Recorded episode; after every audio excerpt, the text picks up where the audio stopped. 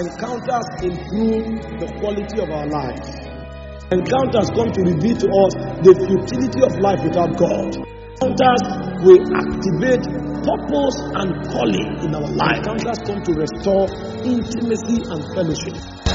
The land of Zebulun, the land of Naphtali, by the way of the sea, beyond Jordan, Galilee of the Gentiles. The people which sat in darkness saw a great light, and to them which sat in the region and the shadow of death, light is sprung up. Encounters come to restore intimacy. Encounters come to reveal to us the futility of life. If you don't have a relationship with God, anything of value can become God to you. Welcome to Encounter Jesus Ministries, sustaining an experiential knowledge of God and walking in the fullness of our eternal ordination.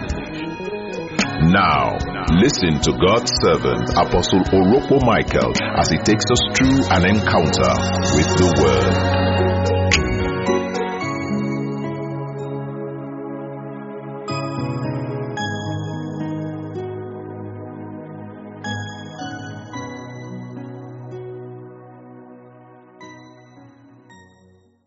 Share with you.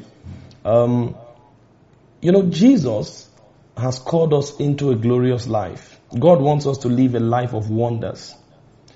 Christianity, like I tell people all the time, is not a religion. Christianity is divinity expressed through humanity. But you see, most of the times we mis- mistake and misunderstand Christianity.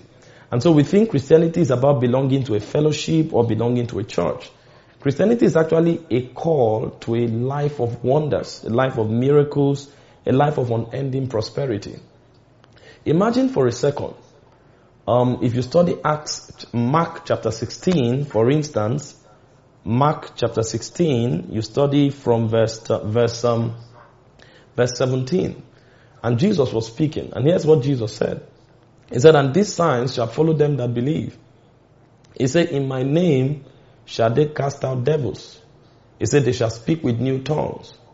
He said, they shall take up serpents, and if they shall drink any deadly thing, it shall not hurt them. He said, they shall lay hands on the sick, and the sick shall recover. Now imagine for a minute, you were reading this verse of scripture. Imagine you were not a Christian.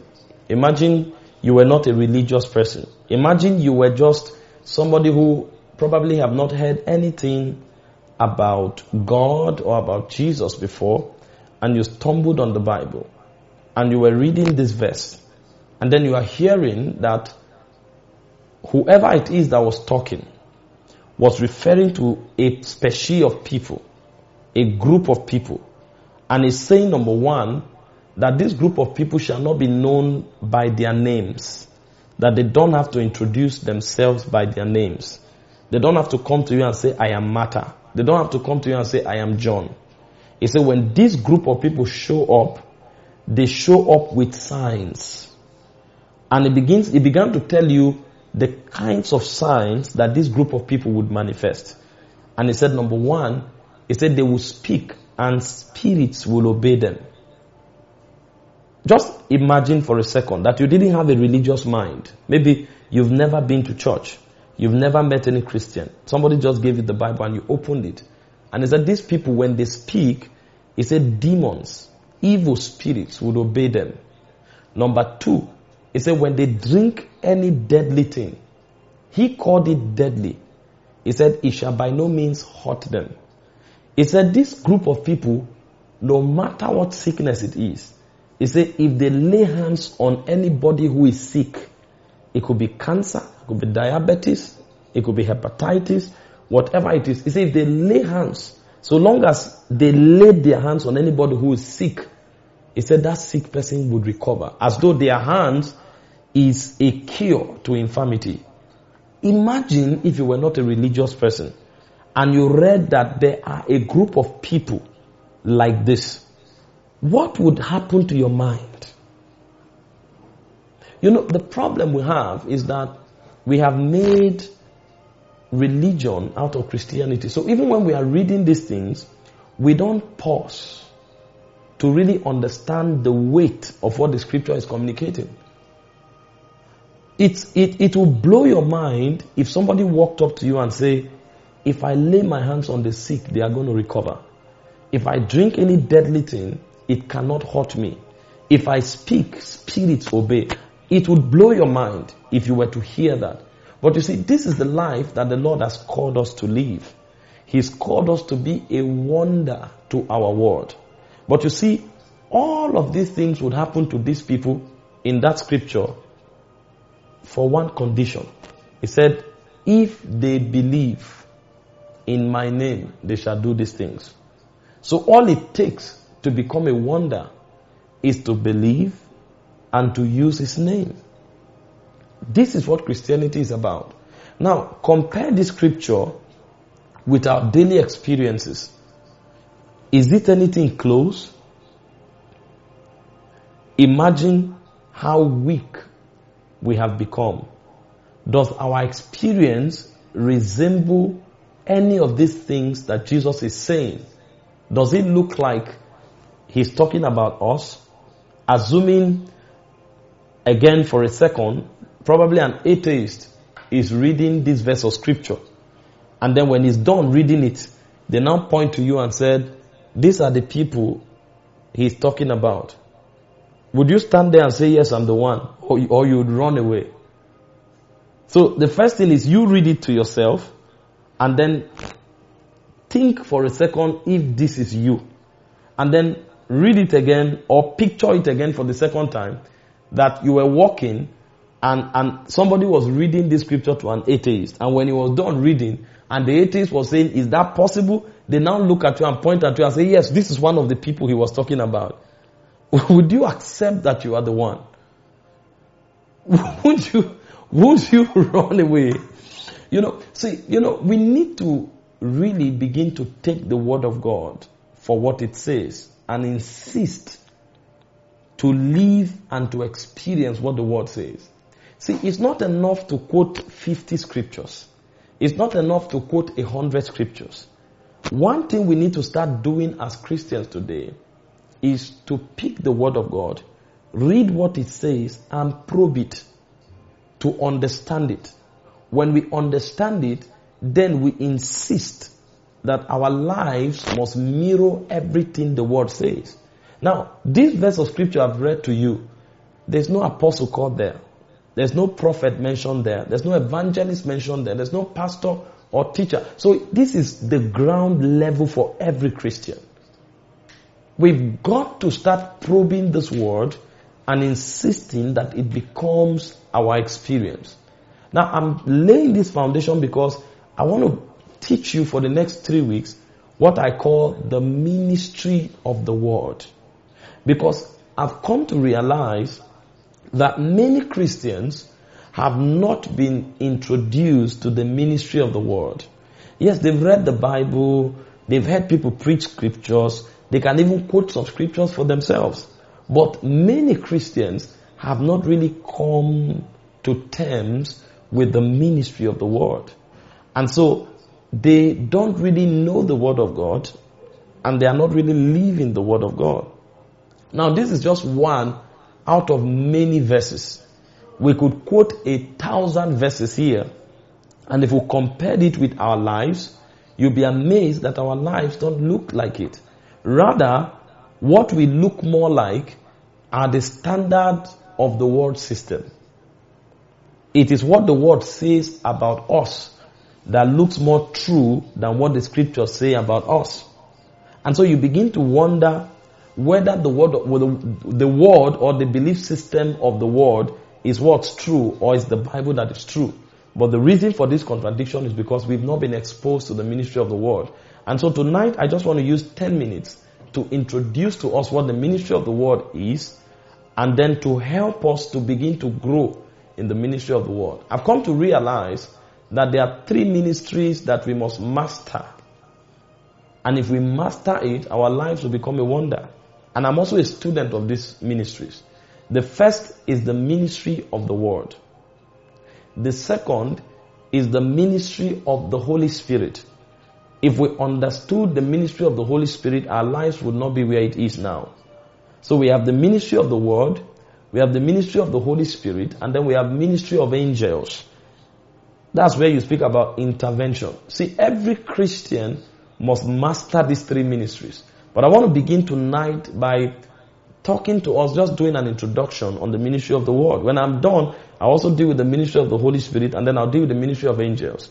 And I'm trusting God that when we are done with this series, every day, every one of us will be coming here with strange testimonies of extraordinary manifestations, things that are not normal, things that when you share, the people will literally struggle to believe you. Because that's supposed to be the life of the Christian. He said, I and the children that the Lord has given to me. Isaiah chapter 18 verse 8. He said, we are for signs and we are for wonders. We are supposed to be a wonder to our generation. It is supposed to be strange that we go out and when we return, our lives does not appear to be a wonder to the people that meet us. You know, but there's a deliberate way of, of getting there. And so tonight, what's the ministry of the word? That's what we want to introduce tonight. The ministry of the word is simply an operation of the word of God in the life of the believer that makes the believer to become everything God says he is by the word of God. It's an operation of the Spirit in the life of a believer that makes the believer to become everything the Lord says he is by the instrumentality of the Word of God. And so what that means is, is simple. If the Word says you are not sick, it means you are going to, by the Word, come to a point in your life where sickness no longer exists in your body. If the word says you are the righteousness of God, that means by the word, not by your effort, not by your intelligence, not by your hard work. Using the word of God, you experientially become the righteousness of God. If the word says you are prospering, prospering, you therefore use the word of God to truly begin to prosper that anybody who sees you will not doubt that indeed you are prospering. So it is becoming what the word of God says you are using the word of God. Or it's an operation of the spirit in your life because you have put the word of God to work, making you become what the word says. This is what the ministry of the word is about. Now, for you to get to that point in your life where you are everything the word of God says, you must know what the ministry of God is about. I was sharing with them two Sundays ago and I told them there are two major witnesses on earth apart from the Holy Spirit. The first witness on earth is the Bible. The second witness on earth is the believer. And so what that means is that if you hold the Bible on one side, the Bible should be an identical of the believer on the other side. So much so that it's either you are quoting the word of God to people or you are manifesting God to people. Whichever of them is present, it should be a sufficient exhibit. Even if it, even if God were to be tried in a court, it should be a sufficient exhibit that everything God says is true. The word cannot lie. Your life will not be a lie. That's what God expects us to be. But for that to happen, we must learn how to use the word to become everything. That means the word of God is the raw material for our existence. So any believer who wants to be everything God has said he or she is has one raw material of getting there or achieving that is the word of God. Now, what then does the ministry of God and of the word entails? There are four basic things about the ministry of the word. The first thing about the ministry of the word is your engagement of the word.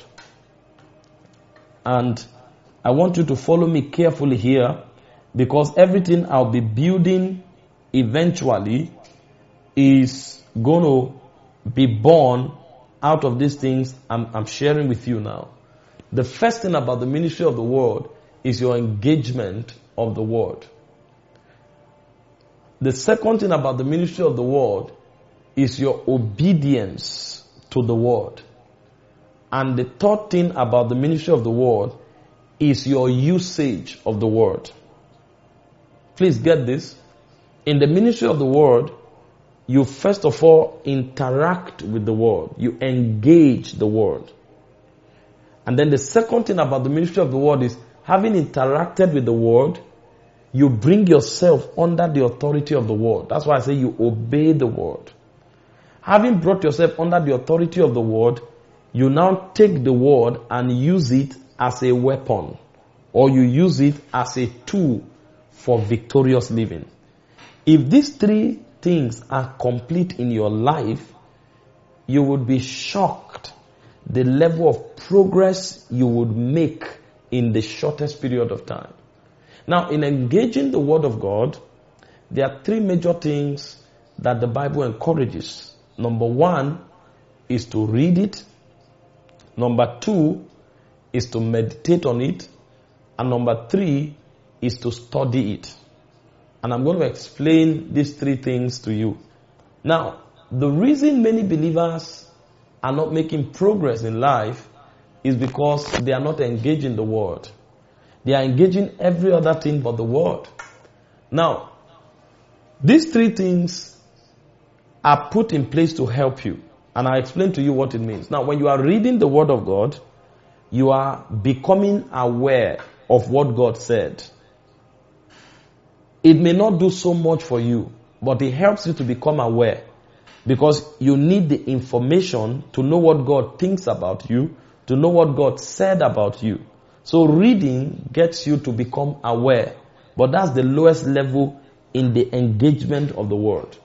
When you are reading, you may not understand, but you must be aware. At least you will be aware who a believer is. You'll be aware that Jesus is the Son of God. You'll be aware that Jesus became flesh. You'll be aware that Jesus died on the cross.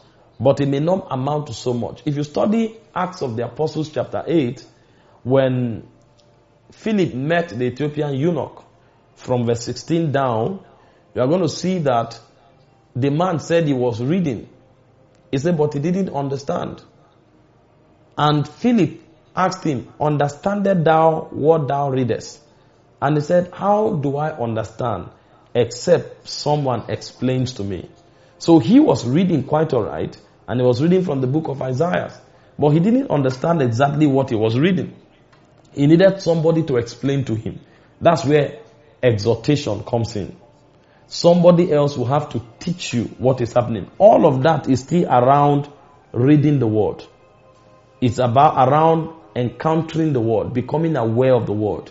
So you are reading, but when you read to a level, somebody will have to explain it to you. So you have reading an exhortation all under the first level of acquaintance with the word of God. In 1 Timothy chapter 4 verse 13, here is what Paul said. He said, until I come. He said, give attendance to reading, to exhortation, and to doctrine. So reading and exhortation is your first level of engagement of the word. And so it's either you are reading the Bible or you are hearing somebody share the Bible to you. It gives you awareness. But you see, that's not enough. When you have read the word, when you have encountered the word because somebody preached it, if you want the word to profit you, you need to go a step further. And the next step is meditation. Now, meditation is in two layers. Please, I'm just doing introduction so that we can build on these truths. Now, in reading, you are just becoming aware of the word. And reading could be you reading to yourself or somebody else talking the word to you. All of that is reading. Because when you are reading in John chapter 3 verse, verse 16, for God so loved the world that he gave the only, his only begotten son, whosoever believeth in him should not perish but have everlasting life. So you are talking the word, just reading it out. And then in, um, in, in when somebody is exhorting you, he's, it's like he's reading or explaining the word to you. So he's also bringing you awareness. Now when you are done with that, you become aware of the word. But that's still in your mind. And that's where a lot of people stop. That's why although they heard somebody preach very good message about healing, they don't know how to use the word to produce healing. Because they stopped with hearing what the person said. If you want the word of God to produce result, you have to move further into meditation. In meditation, you take your time to trap what you have read or to trap what you have listened to. And so the word meditation is the word hagah. And what it means is twofold. Number one is to picture what you have heard or you have read. And number two is to repetitively and loudly talk to yourself what you have heard. This is the second level under the first quadrant of the ministry of the word. In Joshua chapter 1 verse 8, you will see what the Bible says. For you to make profit. It said, this book of the law shall not depart out of thy mouth. Are you seeing that? You are talking it. He said, thou shalt meditate therein day and night. That's the second level. Thou shalt meditate therein day and night. So this is the second level in engaging the word. You read it or you hear somebody talk about the word and then you live there, you take the word, you begin to meditate. For example, what I'm sharing with you now, I'm explaining the word of God to you. There are a few statements I have made that you wrote down. Those statements struck a chord in your heart. If after this Bible study, you take one of that statement and you, you read it again, you'll discover that every time you look at it, something new will come to you that you didn't think of before. And so that one statement you thought of in one way, when you start looking at it over time, 10 different things will come out of that one statement. Now, if you go a bit further and begin to talk that statement to yourself, after a while, you're going to discover that there is energy in that one statement. You will no longer just begin to understand the different dimensions of the one statement. The energy will begin to enter into you. And a point will come, you are in trouble. You just discover that that thing that entered you will jump out of you. For instance, I was telling you today, I said, God designed us to be creatures of signs and wonders. You heard that. You probably interpreted it from the standpoint of what a sign and a wonder is. If you go back and you look at that statement, you can see many things. Like God said, we should be manifesting signs and wonders. Like God said, the happenings of our life should be wonder to be a wonder to the world. Like God said, we should create wonders. Like God said, ourselves are wonders. All of those thoughts will begin to build pictures in your mind. You will not stop there. After a while, you start seeing yourself operating in different levels of wonders. Like maybe you have food in your house and the food is not finishing. All of that is coming out of this one phrase because it's pregnant. After a while, you start seeing that supernaturally, maybe you see yourself at the age of 90. You are walking without eyeglasses and you are strong. You are not feeling any pain. Or you are seeing yourself walking at the age of 100. Now you are, you are entering, is this the signs and wonders you are entering? And as your faith is growing, you are going to discover that you are exploring different dimensions. That's the ministry of the word going on. You are not reading again, but you are visualizing. A point will come, you see yourself that suddenly everybody wants you to help them. Everybody wants to give you an opportunity. And you, you are just seeing yourself in different parts of the world doing great things. It's still from that one word that was just a phrase. But now it has become many pictures in your mind. And then the point comes, anyone you see, you talk it. Anyone you see, you talk it. As you are talking it, what you are doing is that you are beginning to create a future. That's how the ministry of the word works.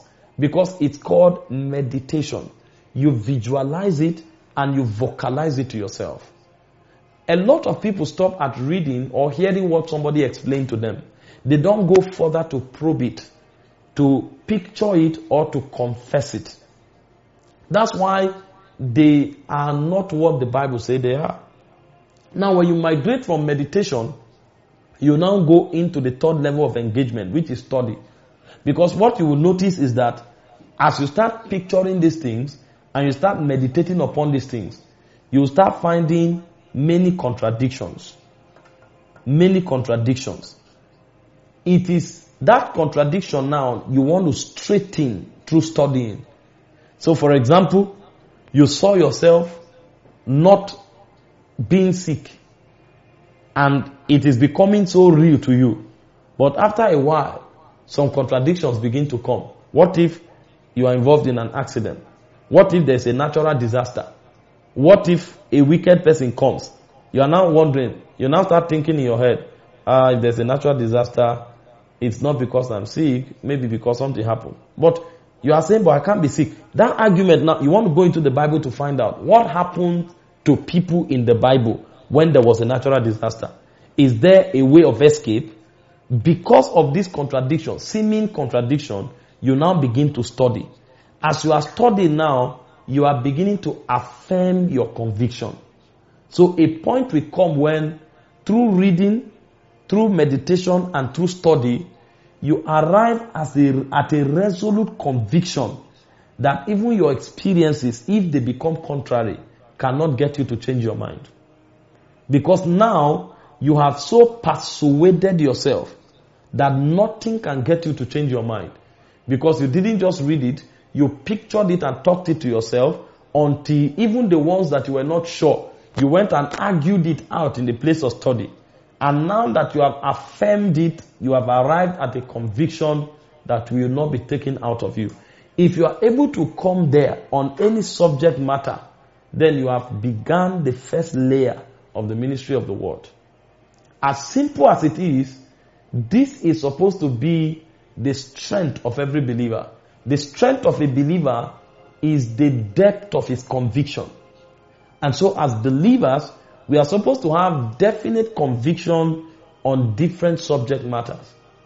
For example, I have a conviction that there is no nation in this world I will go to and struggle. The first time it came to me, I was studying, like I taught you last week, I was studying Matthew 28 from verse 18, where Jesus said, we should preach the gospel to all nations. And then he said we should disciple all nations.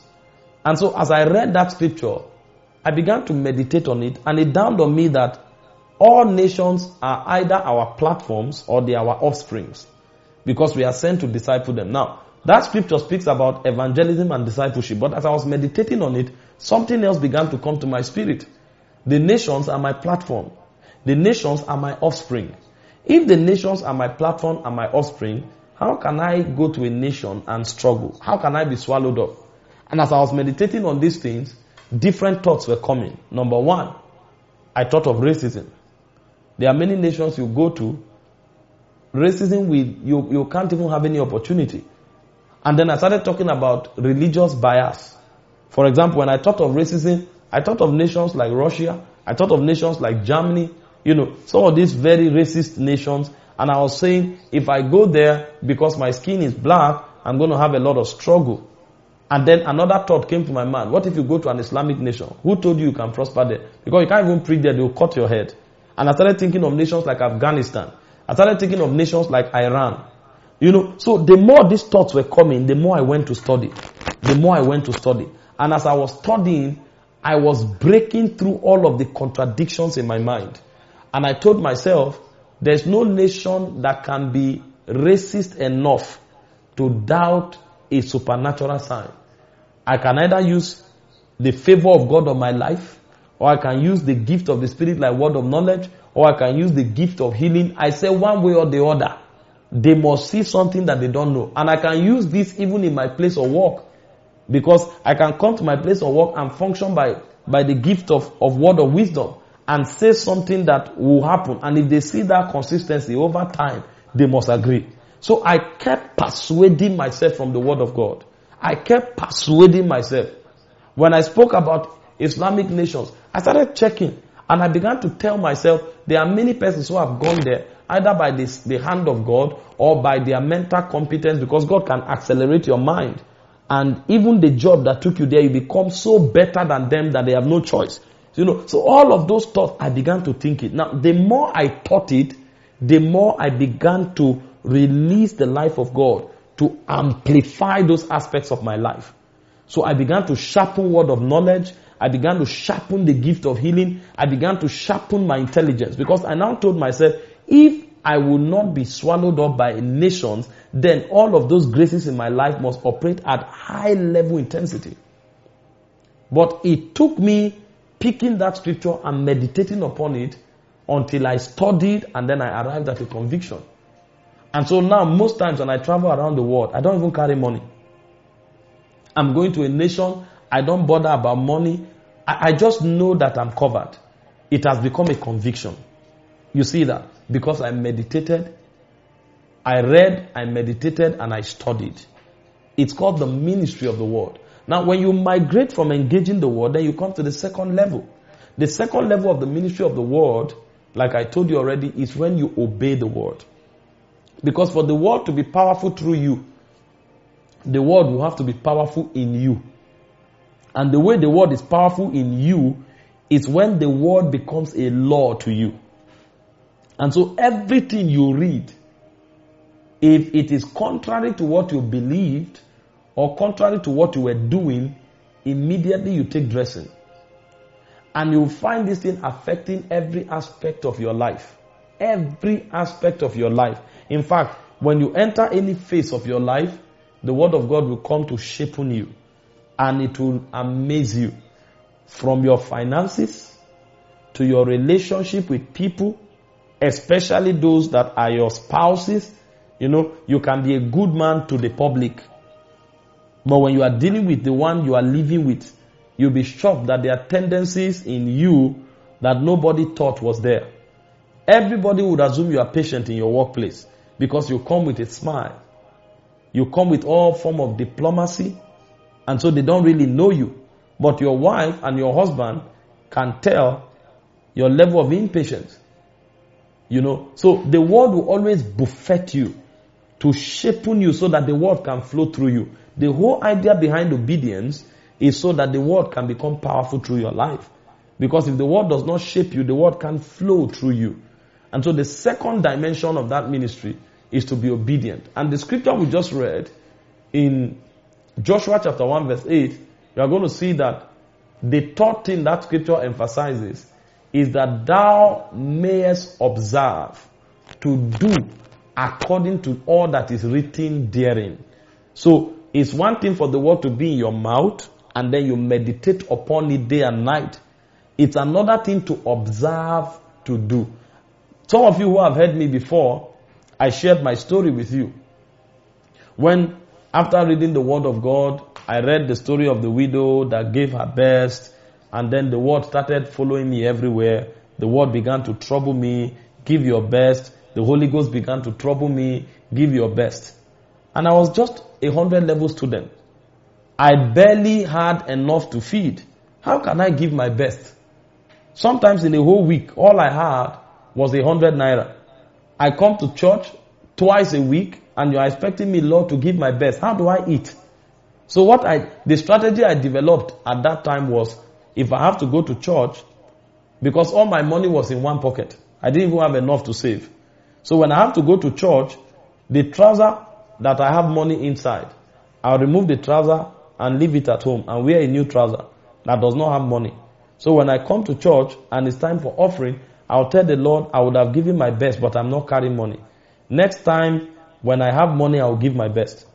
And the Lord will just look at me, this, this young rascal, you know. And it continued like that for a long time until I discovered that if the word of God is going to prosper me, I have to obey the word. And so I started giving 10 naira. I started giving 20 naira. I started giving 100 naira. I started giving 1000 naira. And the more I was obeying the word, the more every other aspect of the word that speaks about prosperity began to be strong in my life. And my life began to change. So I realized that if you cannot obey the word, you cannot use the word. Many people just want to come and quote a scripture and cancer vanishes. They just want to come and quote the scripture and breakthroughs happen. But all the scriptures that God is quoting to their hearts, they are not obeying them. So they don't know the ministry of the word. Now, when I got married, for example, and I've shared with some of you, I thought I was a spiritual man until I got married and my patience was being tested. You know, there was a time I had a misunderstanding with my wife. I was like, what? Are you serious? I was infuriated and I was, that was when all the pride in me came alive. And I said, okay, we will see who is the head of this home. I locked up, shut myself down. My face was all frowned to intimidate her, to create impression. The African man in me came alive. Meanwhile, I said I was a Zionite. I didn't know that the Zion man was actually first an African. Trying to intimidate her. And you know, it was so amazing that all the scriptures I knew could not minister to me. I was so hardened in the heart until my wife came to apologize. It was when she apologized that conviction hit me that I was indeed a carnal man. And I'm not talking to you something of 10 years ago. This is just like two and a half years ago. That was when it dawned on me. You are a very carnal man. You are proud. You are arrogant. Because I knew all the scriptures about forgiveness. I would quote it. But here I was. We had a misunderstanding. So much pride, so much arrogance. I could, I mean, what, what the head of the house should have done was to call her and we talk over the issue and we address it. The head of the house became the boy of the house. You can imagine. You know, so I didn't know. And then the Holy Ghost began to tell me, He said, How do you think your words can convict people? If the word cannot convict you to repent, if the word cannot convict you to accept your fault, if the word cannot convict you to redress and do the right thing, I now realize that the word of God in the ministry of the word you have to come under the authority of the word if the word will be powerful through you. And this is where a lot of people fail. So when they are praying or when they are in crisis, they are quoting scriptures and they are wondering why scriptures are not working. They believe this scripture with all their hearts. They quote this scripture in the heat and intensity of prayer, but they don't see any result. And they are wondering, I've prayed about this barrenness. I've prayed about this cancer. I've prayed about this breakthrough. I've prayed about this promotion. It's not working. Why? The reason is simple. You don't believe the word.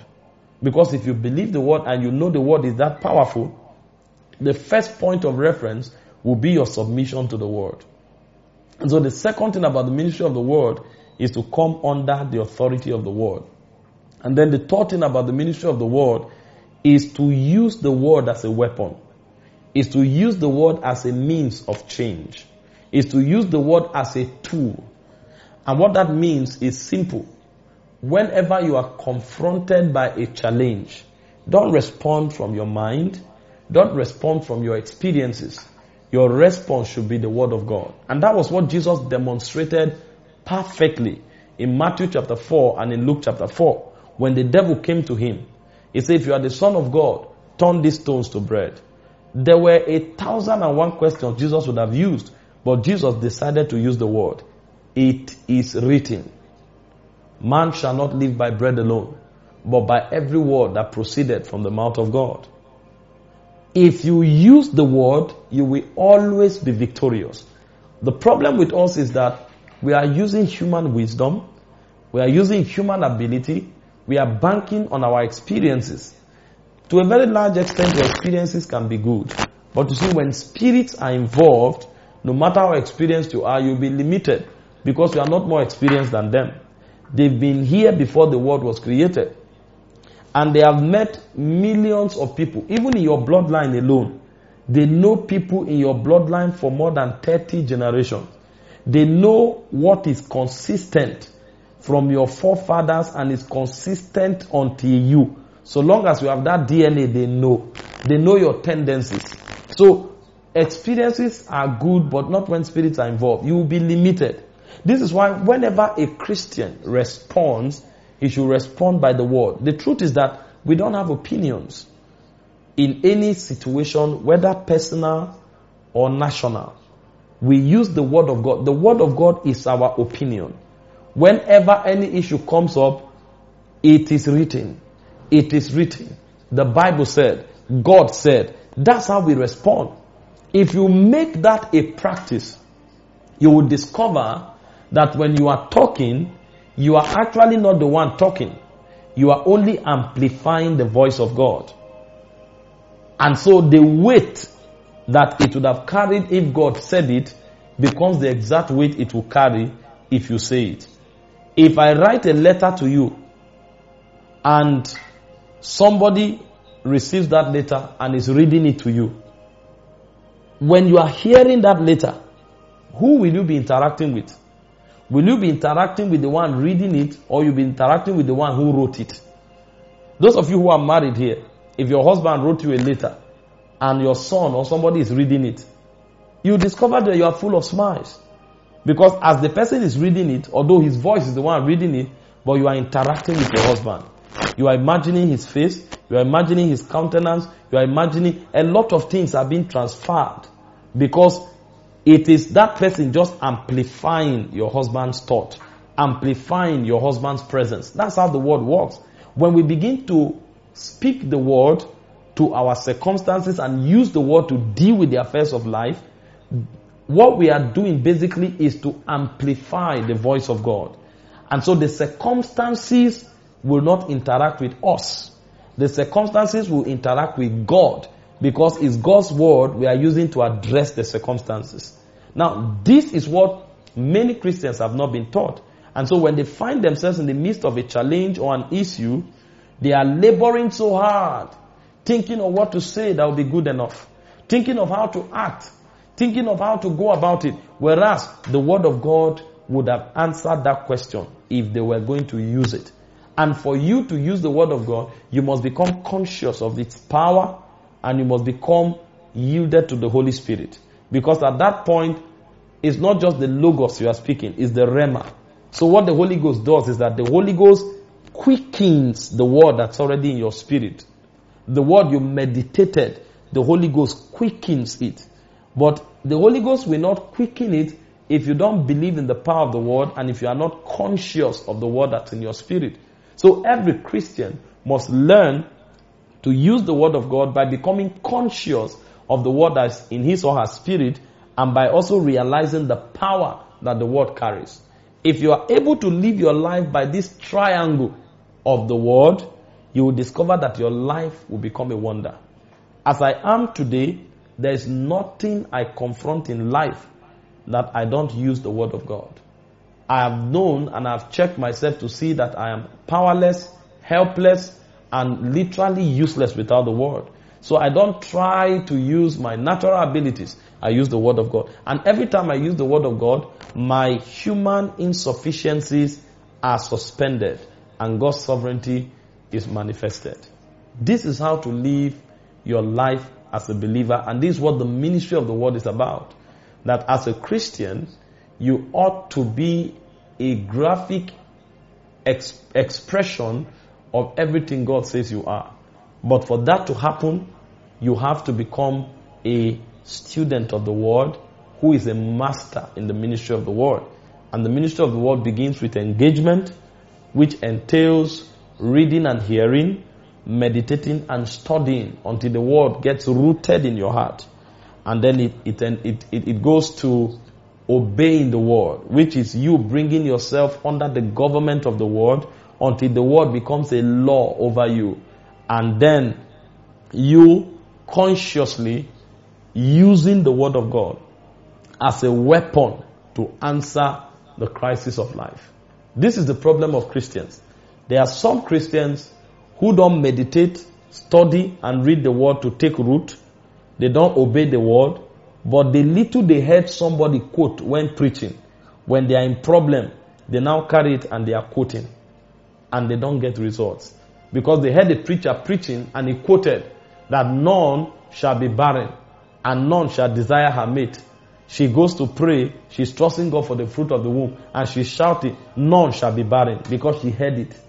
So she's using the word that is not rooted in her spirit and she's using the word that she has not obeyed. That's the problem.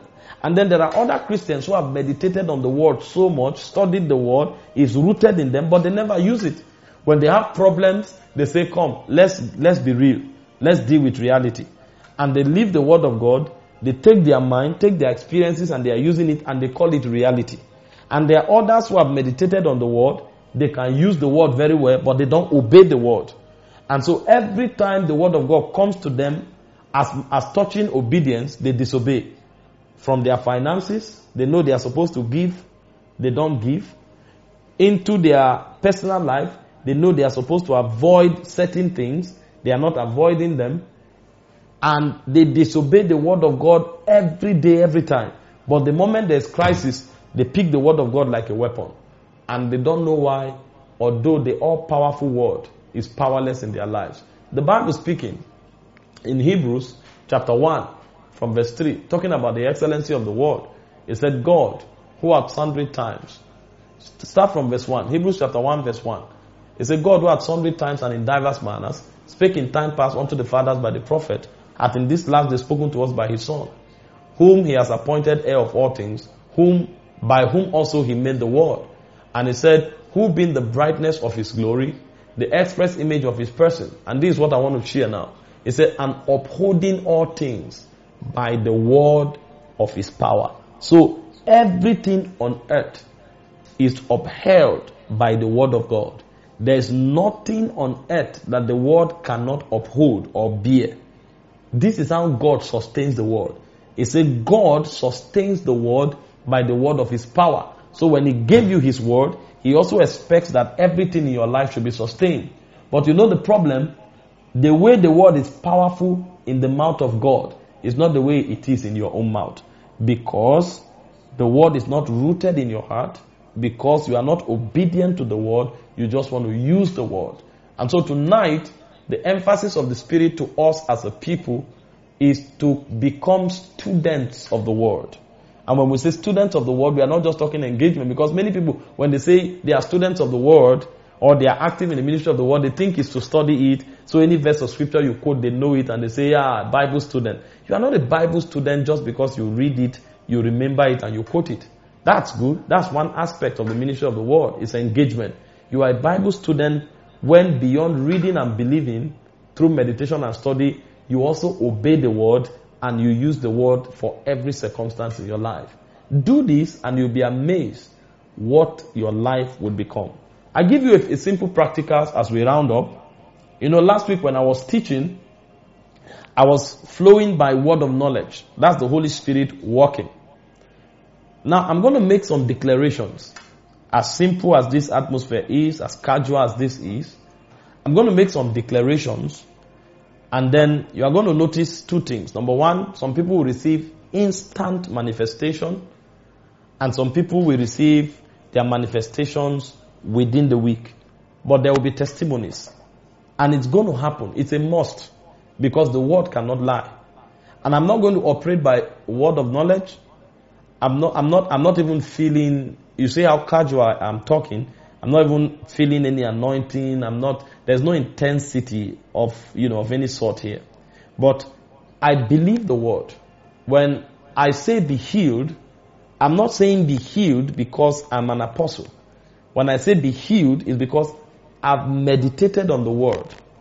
And I know that God was the one who commanded that we should heal the sick. And I know that God cannot lie. I, I, I know that. Like, I can bank my life on it that healing is real. If if you if you ask me to stake my life for this thing, I can I could stake my life for it. That this thing is real because I've read it, I've meditated it, I've seen myself in it, and I've studied it. Every contradiction I've studied to straighten the revelation to prove it, and then to a very large extent, I've brought myself to a point of obeying the word. I've obeyed the word of God and I've been stranded. I've obeyed the word of God. I didn't get any manifestation. There, there, there was a time when God gave me so many strange commands. There have been a season in my life when I had no savings for years. Every money that comes, give all now. Give all now. I was just living by a miracle. I've been in a season of my life where the word commanded me to fast for years. And I kept obeying. So I, I know that the word can rule over a man because I've, I've lived it. And then I can command this now with an assurance that is not just theoretical. So I don't need the word of knowledge to do that. I don't need a feeling to do that. And this is supposed to be the life of every Christian. You see that? So I'm going to make some declarations now. And when I'm done with those declarations, we'll, we'll, we'll, we'll check and then we'll see if there is any instant uh, manifestation. I just hope that there are people with challenges I, I don't pray that people have challenges, but um, just in case there are people with challenges here, um, that the Lord would, would, you know, would touch them. And then even I'm going to make other declarations for supernatural miracles, like finances, like opportunities, like open doors, like embargoes breaking.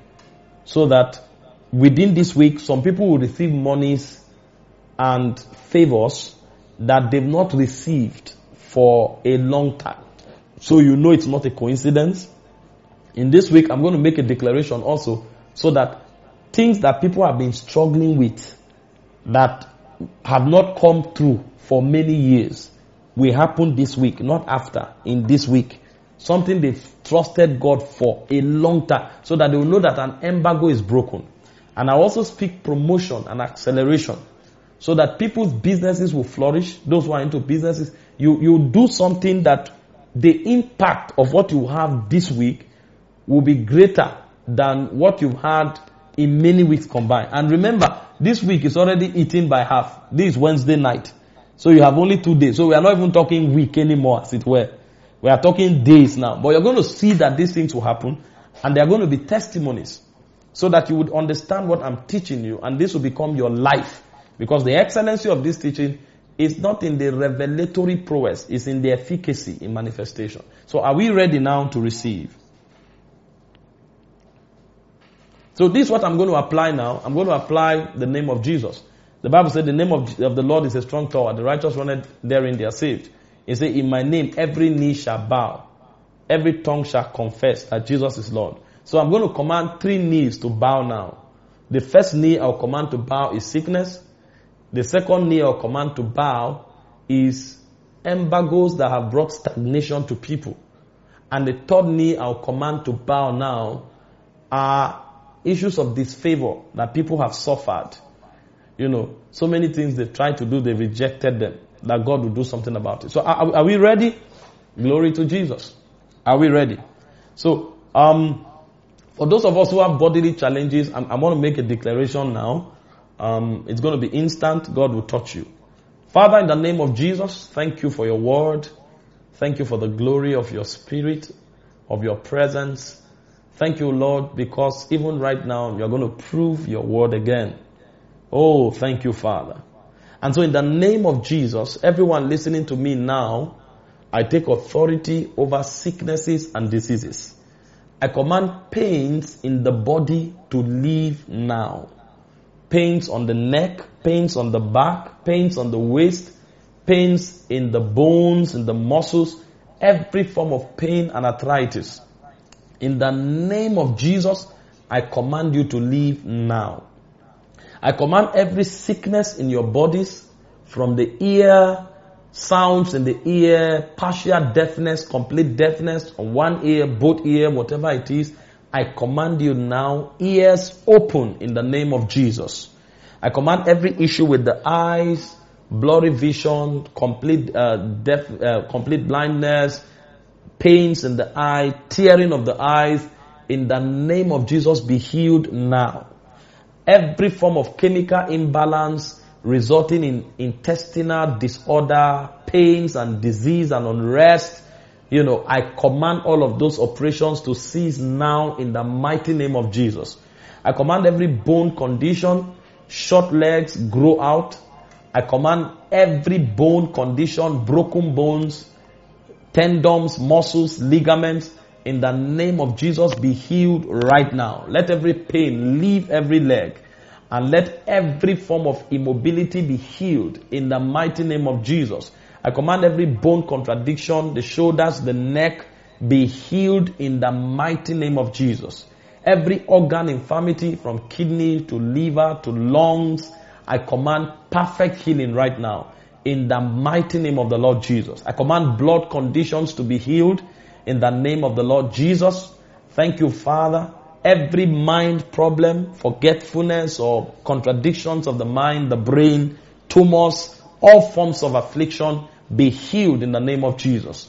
And for those of you who are in your families now, if there be anybody in your home who has any form of sickness right now, I release the power of God be healed in the name of Jesus. Because that person is in that home now, let the power of God touch that one. Receive your healing. Be it a child, an adult, be healed in the name of Jesus. Thank you, Father. It is done. I command every embargo on your life that has caused delay let it be broken by the power of the Holy Ghost. In the mighty name of Jesus. Every embargo, break now. And I command everything that has halted for years, receive life and receive speed in the name of Jesus. And let everything that is pending approval be approved this week. In the name of the Lord Jesus. Receive that miracle now. In the mighty name of Jesus. Every debt you have entered into by reason of your bills or lack of finances, I cancel them in the name of Jesus. Receive resources. Receive abundance in Jesus' precious name. And finally, I release favor upon your life. Become the best. Let favor set you apart for excellence and glory in the name of Jesus. Most of you who have suffered demotion, suffered all forms of frustration or despise, the places where you walk or wherever you go, right now I erode it from your life. Let favor come upon you mightily. In the mighty name of Jesus. Receive that favor now and let it be from glory to glory. In Jesus' precious name. Amen. Thank you, Holy Spirit. We love you, we honor you, we magnify you in the mighty name of Jesus Christ. Amen. Glory to God, glory to God, glory to God. So, um, um, two of the prayers, the last two prayers especially, are going to manifest until the end of the week. You're going to, you, you will notice it until the end of the week. But the first prayer, yes, some of them can happen within the week. Um, some of you who have loved ones who are sick, tomorrow and next tomorrow, call them, rebuke those sicknesses. That power will still remain. Call them, rebuke those sicknesses, and you will record strange healing. Somebody is bedridden, call them. Say, in the name of Jesus, receive strength. Rise up and walk and be healed. Somebody is blind, somebody is deaf. Call all your relatives that are sick. Rebuke those sicknesses. You will see that this power will go and there will be numerous healings because God has released it upon you. And that's how it is. Glory to God. Now, is there anybody here, very quickly, maybe I take one or two, you had an issue with your eyes, your ears, your stomach, a pain of some sort, or something. You, you had something, uh, or there's somebody in the house that had an issue. Can you check quickly for just one minute? Um, let's see if something um, has happened already. Check, check, check. Check, check, check quickly. If you were blessed by this message you just listened to, and you wish to make Jesus your Lord and personal Savior, kindly repeat the prayer after me. Dear Heavenly Father, I believe in your Son Jesus Christ, and that He died for my sins. He was raised from the dead for my justification. I, therefore, confess with my mouth that Jesus is the Lord of my life. I receive eternal life into my spirit. I am born again.